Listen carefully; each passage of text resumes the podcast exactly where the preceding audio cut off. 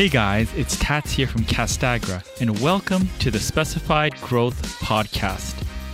Each week, I talk to leaders and experts about how to overcome adversity, grow massive organizations, and how to create meaningful change in the building materials and coatings industry. Today's guest is Greg Hain. Greg is the Chief Innovation Officer and Executive Coach at Hain Coaching Group. He's a trainer, speaker, innovator, and thought leader. He's been involved in the roofing industry since 1997. His training programs help his roofer clients grow their service departments both in size and profitability and he's also been an EOS implementer since 2017. Thanks for coming on the show, Greg. Sure, glad to be here. Yes, so tell me tell me more about your background. Well, I grew up in the household of a commercial general contractor in Ohio.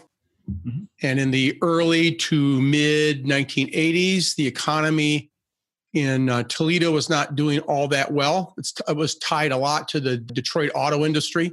Mm-hmm. And so I moved to Columbus, which was booming, to open a branch office to do commercial roofing work. And my father, who was the president of the construction company, said, Why, why do you want to do that? I said, Well, as general contractors, we have three problems plumbers, painters, and roofers. and because when they don't perform, it slows our jobs down, or in the case of roofers, we can't get our retainage at the end of a project or whatever. And and I said, I think if I do a good job, people will beat a path to my door. And he said, Go for it. Well, people did not exactly beat a path to my door, but I was I was successful at it. But when the mid 90s rolled around, late late 90s, I reached a point where I was sick and tired of being responsible for irresponsible people. I was sick and tired of having to decide at four o'clock in the morning what time it was going to rain that afternoon because I wanted to tear off that day. And so consequently, there was stress from, I wasn't having fun. And I was having the year I retired from that business, I was having an exceptionally good year. I'd had record profits, I'd had remarkably low stress, and I still wasn't having any fun. Mm. And so I said to myself, Do you really want to do this the rest of your life? I said, No. In about 30 days, I decided to retire and I closed my business. I made sure all my employees had work with other contractors. I made sure all my clients, I hooked them up with roofers that I knew that I thought would be good for them, paid all my bills, and closed my business. And I had no intention of becoming a roof consultant, but I eventually did. I had a very good client stop me in the hardware store one day and he he said, Hey Greg, when are you going to start doing those surveys for us again? And I said to him, Charlie, I'm really not interested in doing those surveys anymore and he poked me in the chest. He's a very nice guy. He didn't do this in a malicious way, but he poked me in his chest with his finger. He said, "No, I you don't understand. I want you doing that." And when I retired, I I didn't plan to not work ever again, but I didn't know what I was going to do. But I went home and told my wife. I said, "When they get in front of you in the hardware store and start poking in the chest, maybe you ought to pay attention to that." And so yeah. So I became consultant, and I have been a roof consultant since the mid '90s, over 20 years now. And and I got back all the clients I had mm. where it made sense for me to be their consultant. And I got to do everything about what I was doing that I love, which was helping people solve problems. But I didn't have to worry about who was going to not show up, who was going to be in jail, and what time it was going to rain that day. so, so that worked out. That worked out well. And so now I'm working with contractors, and one of the things that I discovered is that to put a new roof on a building takes maybe two weeks or two months or whatever, but then we're going to live with it for 20 years.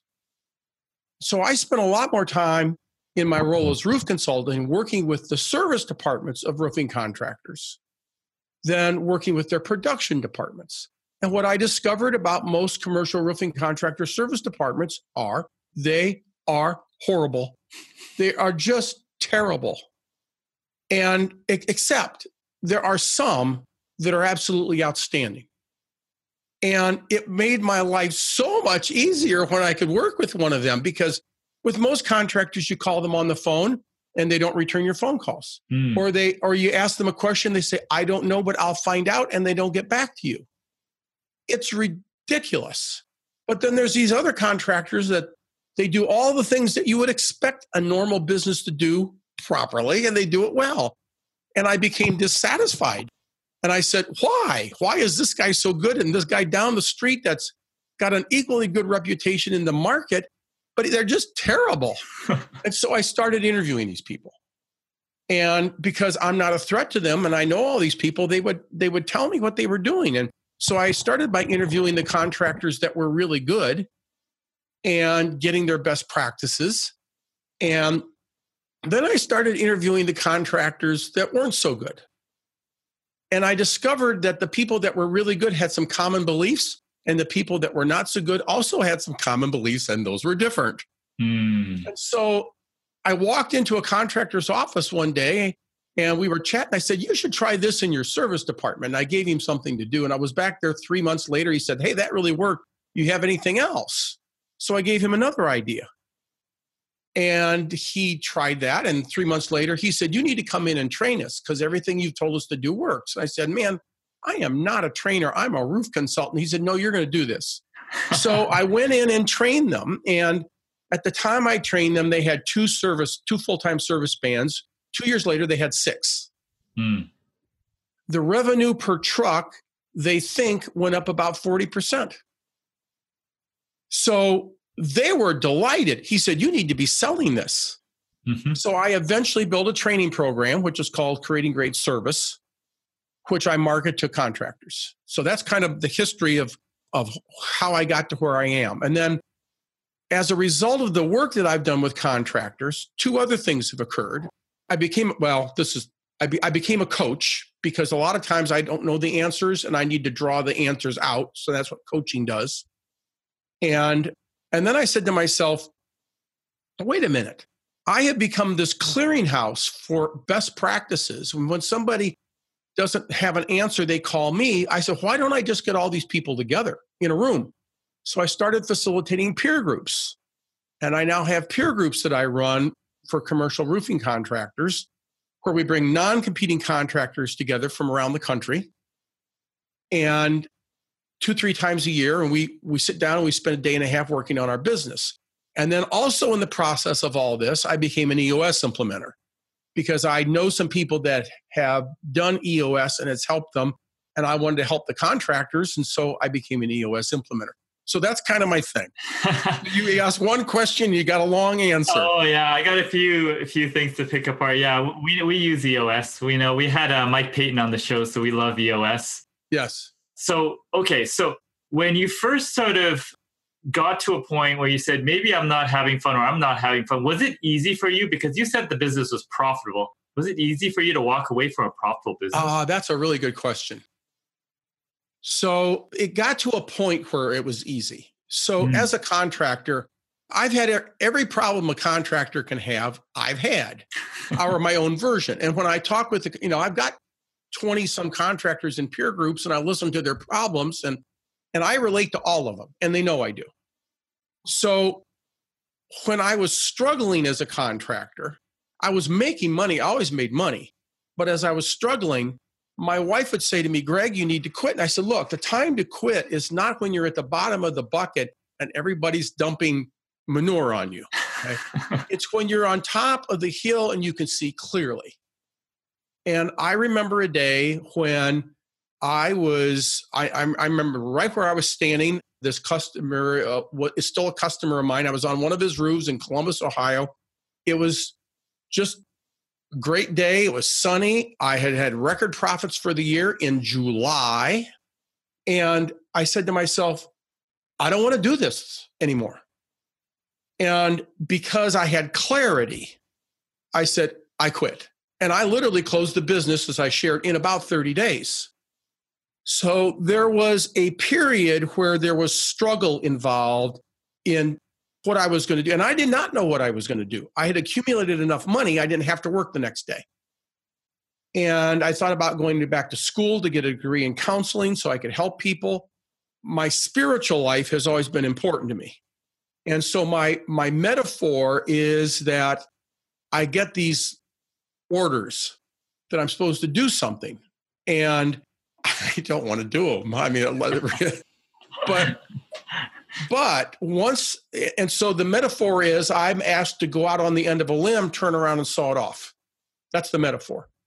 And boy, there's a lot of kicking and screaming as I'm going up the tree and out on the limb. But once I have gotten clear that this is what I'm supposed to do, then I really become fearless and I turn around and I fear goes away. I just saw off the limb and away we go on the ride.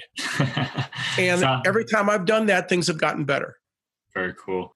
Now you you mentioned you interviewed these people that are doing great stuff. What are some of the things that you sort of pulled out of them through these interviews? well, the the first best practice, and yeah. it remains for me the keystone best practice of the service department for commercial roofers is how long does it take for you to get your repair invoices out after you do a repair? And when I started working with that one contractor, they were doing their invoicing once a month. And that's just absurd. so the the analogy that I use is okay, you walk into the grocery store without an appointment. You get to go through there with two big shopping carts or a little hand basket, and you get to take whatever you want and put it in there, and you walk up and put the food on a belt and some pimply faced kid who has not graduated from high school yet instantly gives you an itemized invoice. How long does it take you, Mr. Roofer, to get your invoice out? Well, it's not the same. Well, it is to your customer.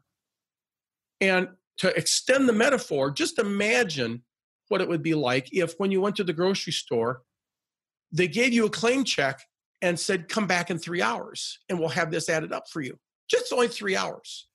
And because every grocery store and every convenience store is the same way, this is the norm. And, and so what you do is you take the claim check and you go down to the local Starbucks and you sit there and you read the newspaper or you get your laptop out and you do a little until your three hours is up and then you go back and stand a line again. You give them the thing, they give you, you give them the money and and they go get your food and they give it to you.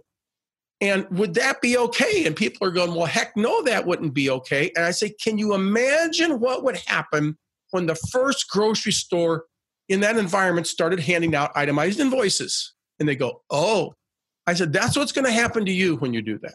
Because I had a contractor that they would, we would send them out, and the next day they would do the repair, and the day after that, we'd have the invoice. And we knew what was going on. We understood what would happen. We knew what the next steps were we never had to call them on the phone. They gave us all the information we needed, and it was just so nice. But the problem is, but think about the grocery store that gives you the claim check. Okay. Understand they give you the claim check, then they got to take your ice cream and put it in a freezer, your beer, put it in a cooler, dry goods, put it in a box, label all that stuff while they add it all up. And that's what most roofing contractors' offices look like when they prepare invoices. So my role as a trainer was to help them, first of all, understand the importance of doing that. Secondly, help them understand how they needed to navigate the change from where they were to where they needed to be in order to get that done. So that, but to answer your question, Tots, that's that was the first best practice, and it still is. I just did some, I just did a, a LinkedIn video post just last week, and I made a case for why this is important. So it still is the litmus test for how good a service department is. Mm. And those people that are getting their invoices out next business day invariably are doing everything else well. Mm. So you're you're part of di- you have different peer groups. Yeah. So you hear a lot of challenges that these contractors and roofers have. What sort of common themes come out in these these groups? So do you want their common theme or do you want my common theme? I'll get I'll take your common theme. My common theme is that all these first of all, we curate the people that we allow in the groups. We just don't let anybody in. First, we want to make sure there's there's no competition. So the different geographic areas, we want to make sure they're similarly sized, but we also want to make sure that they're good human beings. Because if you take somebody that when you take a room full of people where everybody in there has high integrity and you bring somebody in there that doesn't, it will stand out right away and it will become a problem and it will ruin the group. So we curate the membership. So we're starting with the premise that everybody in these groups is a good quality human being. So, from my perspective, what I see is that most of them have never trained to be leaders. They have grown up in the roofing business and they are roofers. And many of these people are very successful, but they've really never been trained to be leaders. And of course, EOS doesn't train you to be a leader, but it puts in place pieces, as you know, that can help leadership grow and give them a guideline for how to lead. So they've not been trained to be leaders. Most of them struggle with delegation. They they like solving problems. And so when someone comes to them with a problem, their instinct is to want to solve it. But the dysfunction that this builds is that everything has to run through that individual. And that individual, the boss in this case, kind of becomes Grand Central Station for all the decision making processes that go on.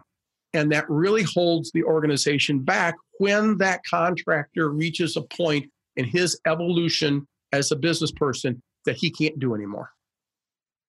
And some are better at delegating than others. But eventually, the number one thing that holds a company back is the boss.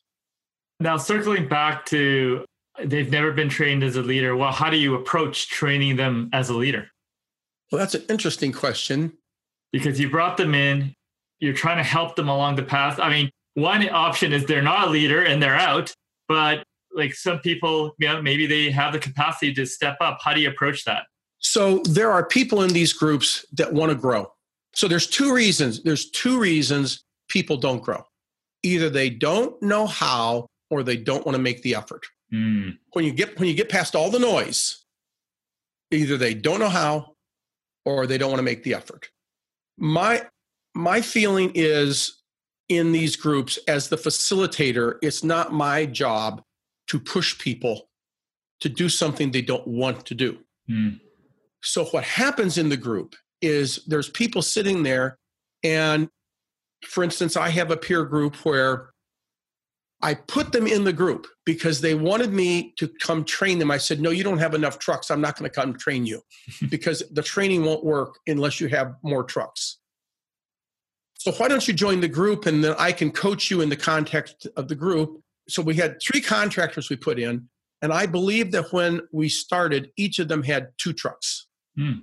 Two years later, one of them has seven trucks. One of them has four trucks. One of them still has two trucks.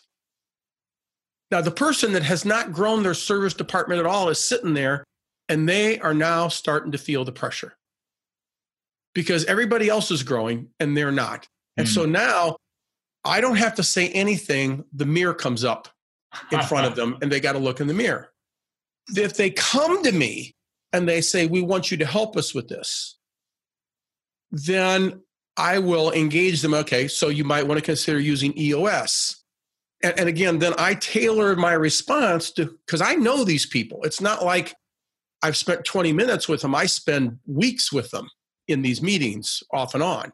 I know all of them well. And so I'll, I'll sometimes I'll coach them a little bit. I will tell them where I think their weaknesses are and what they need to improve. But I don't push because I'm very good at pushing.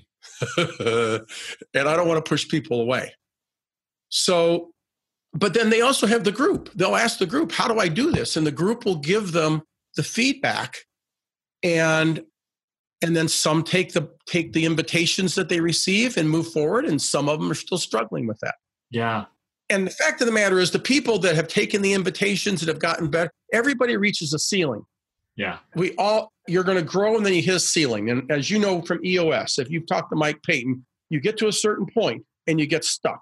And then one of three things happen either you stay there, or you go down, or you go up. And most people stay or go down. So, how have you sort of broken through some of your ceilings? Like, what were the things that kind of holding you back at different phases? Well, as a roofing contractor, it was my I was a perfectionist and it was my inability to delegate. And so I I mean that absolutely held me back. And we do um, DISC assessments on the many of the people that we work with. And of course, I've done them, and I have a, a, a battery of them that I've done. But but on one of them is a series of developmental skills, and my teamwork score is a perfect zero. okay, zero. That's not good. Okay, because we want to. A hundred is as good as you can get. Zero is as bad as you can get. Just so we're clear on that. Yeah. So I'm 67 years old. I have one part-time employee. And what I have done is I've understood that that's a weakness, and I built a business that doesn't rely on me to have a bunch of. I play to my strengths. Mm. So, but a limiting factor for me was my as a roofing contractor was my inability to delegate. As a consultant, it's much more of a one man band kind of a thing, and I had a concierge type practice. I have a concierge type practice where they get a lot of personal attention from me, and they compensate me for that, and I'm okay with that. I now have an assistant and she's part time and she's absolutely outstanding. But that that's my one of my big weaknesses.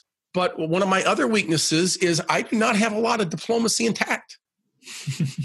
but I've turned that into talk about taking lemons and turning into lemonade. I've done that because these contractors that I work with tell me we have a whole building full of people that spend all their time telling us what they think we want to hear.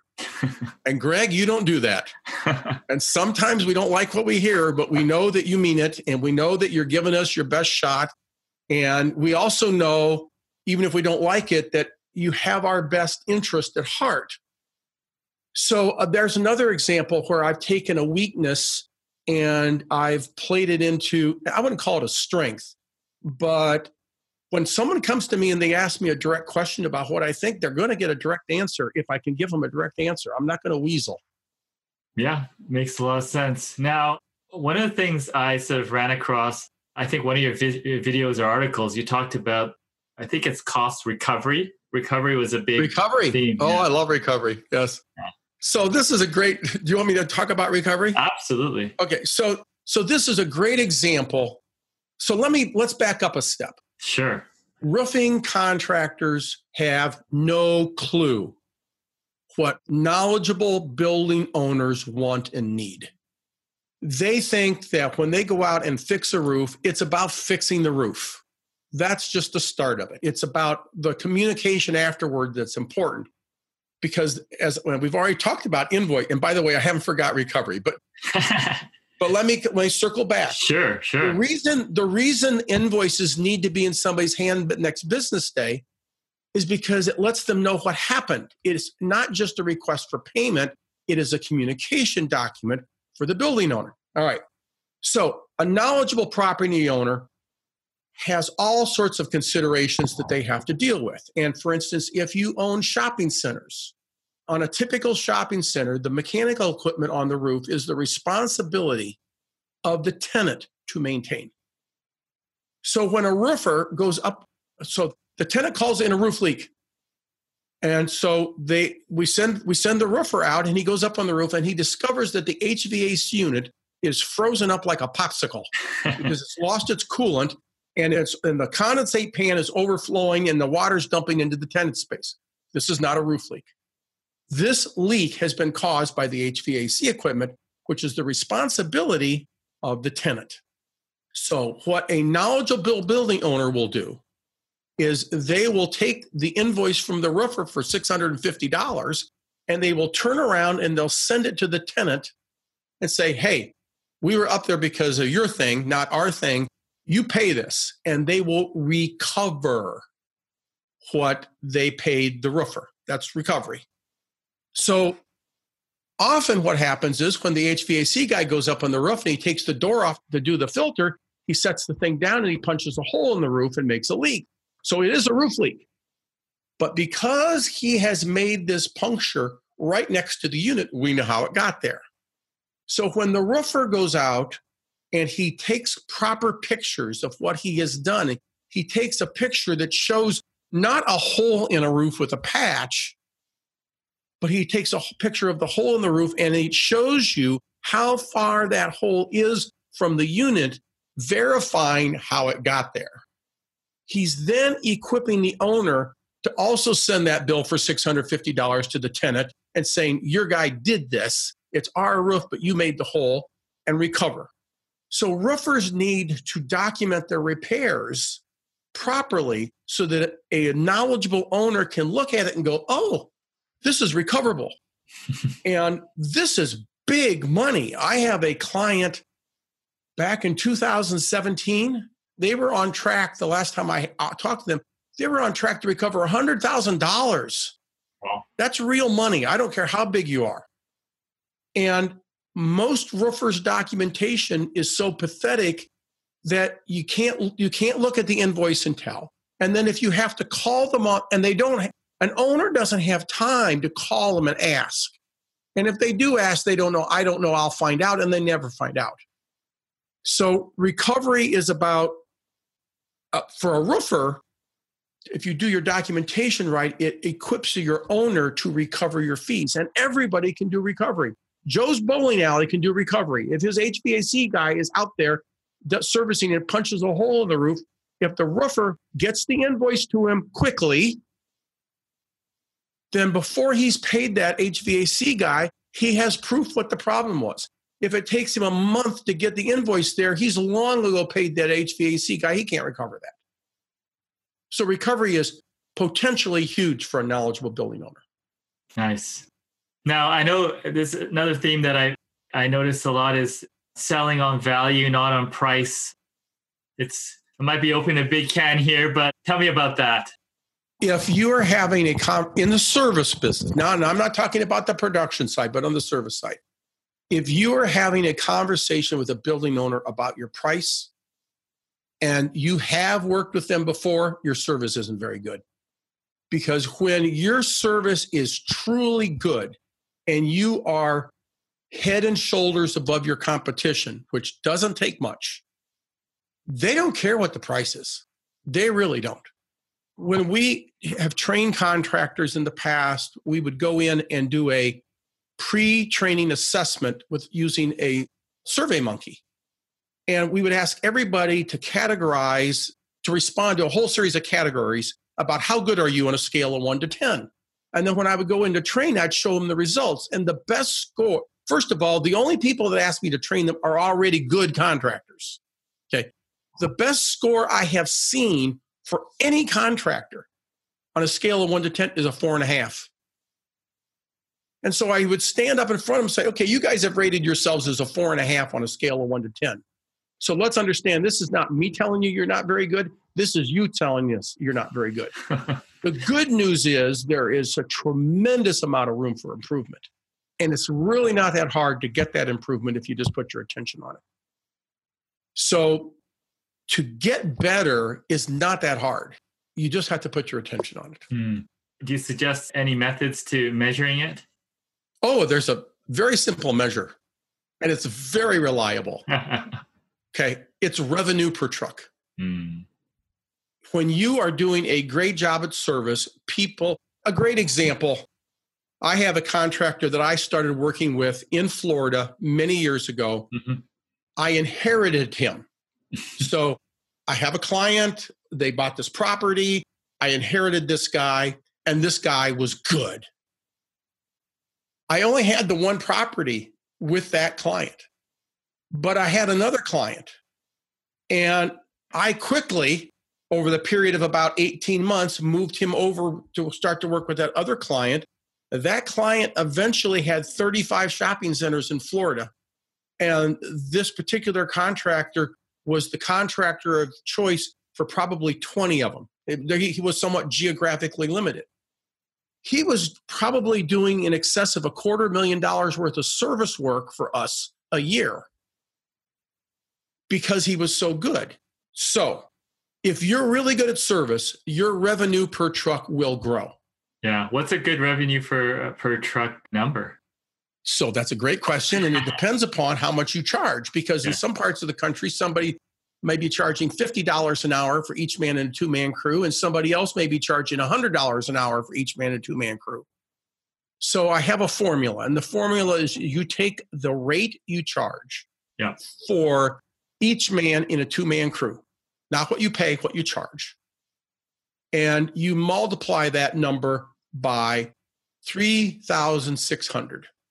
Hmm. So if you got two men and you're charging them 75 you're, you're charging $75 for each man, you take $75 times 3,600, that's, oops, 3,600 times 75 is $270,000.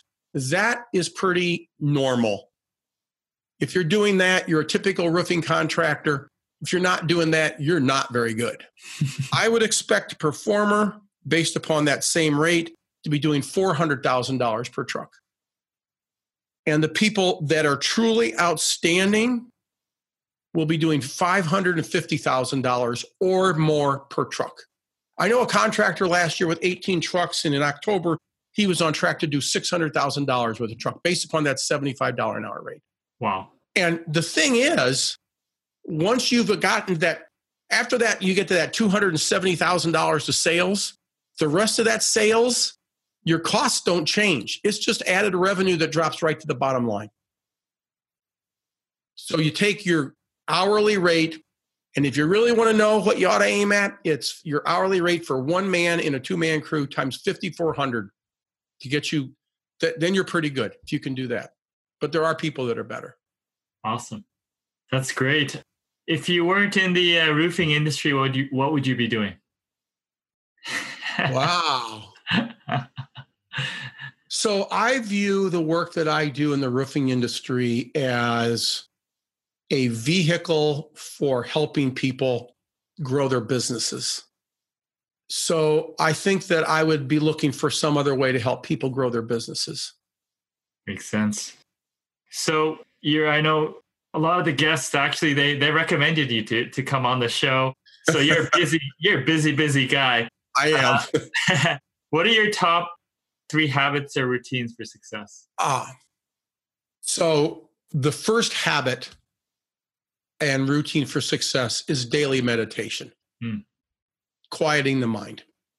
So that is a spiritual practice for me. And I find that day in, day out, nothing much happens. But over time, clarity happens. It's a spiritual practice. Divine grace enters into the process. We have really not talked fully about the journey. How many times I have walked out on the end of a limb and cut it off. We've not talked about that.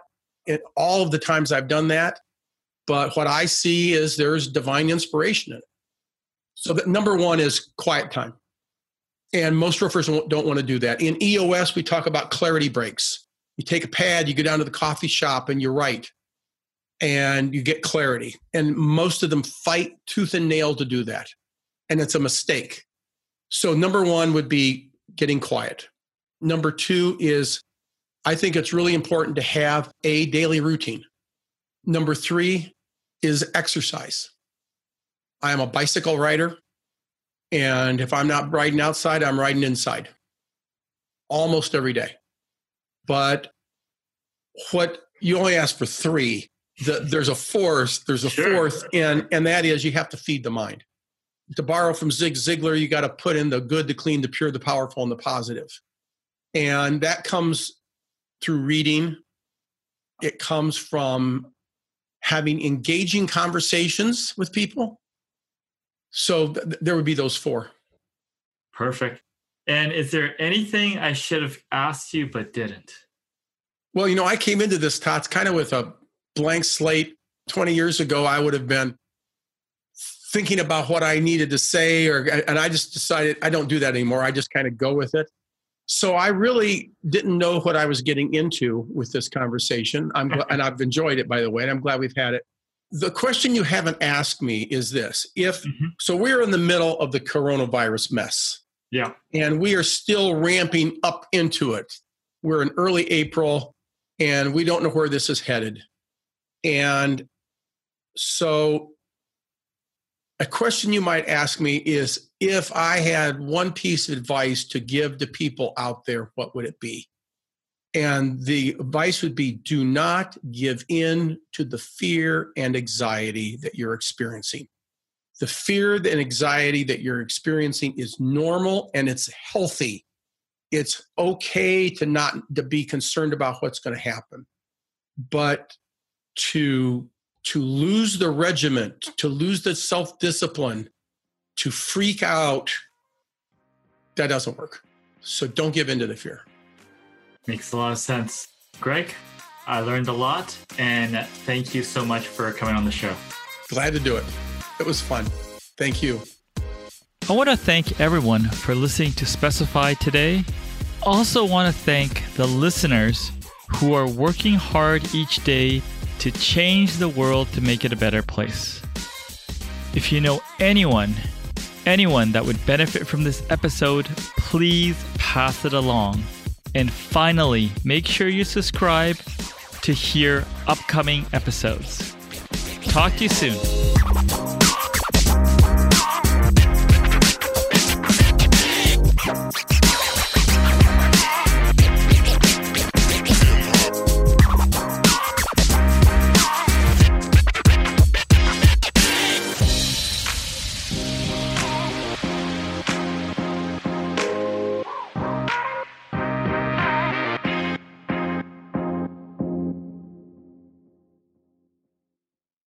This podcast is a part of the C Suite Radio Network. For more top business podcasts, visit c-suiteradio.com.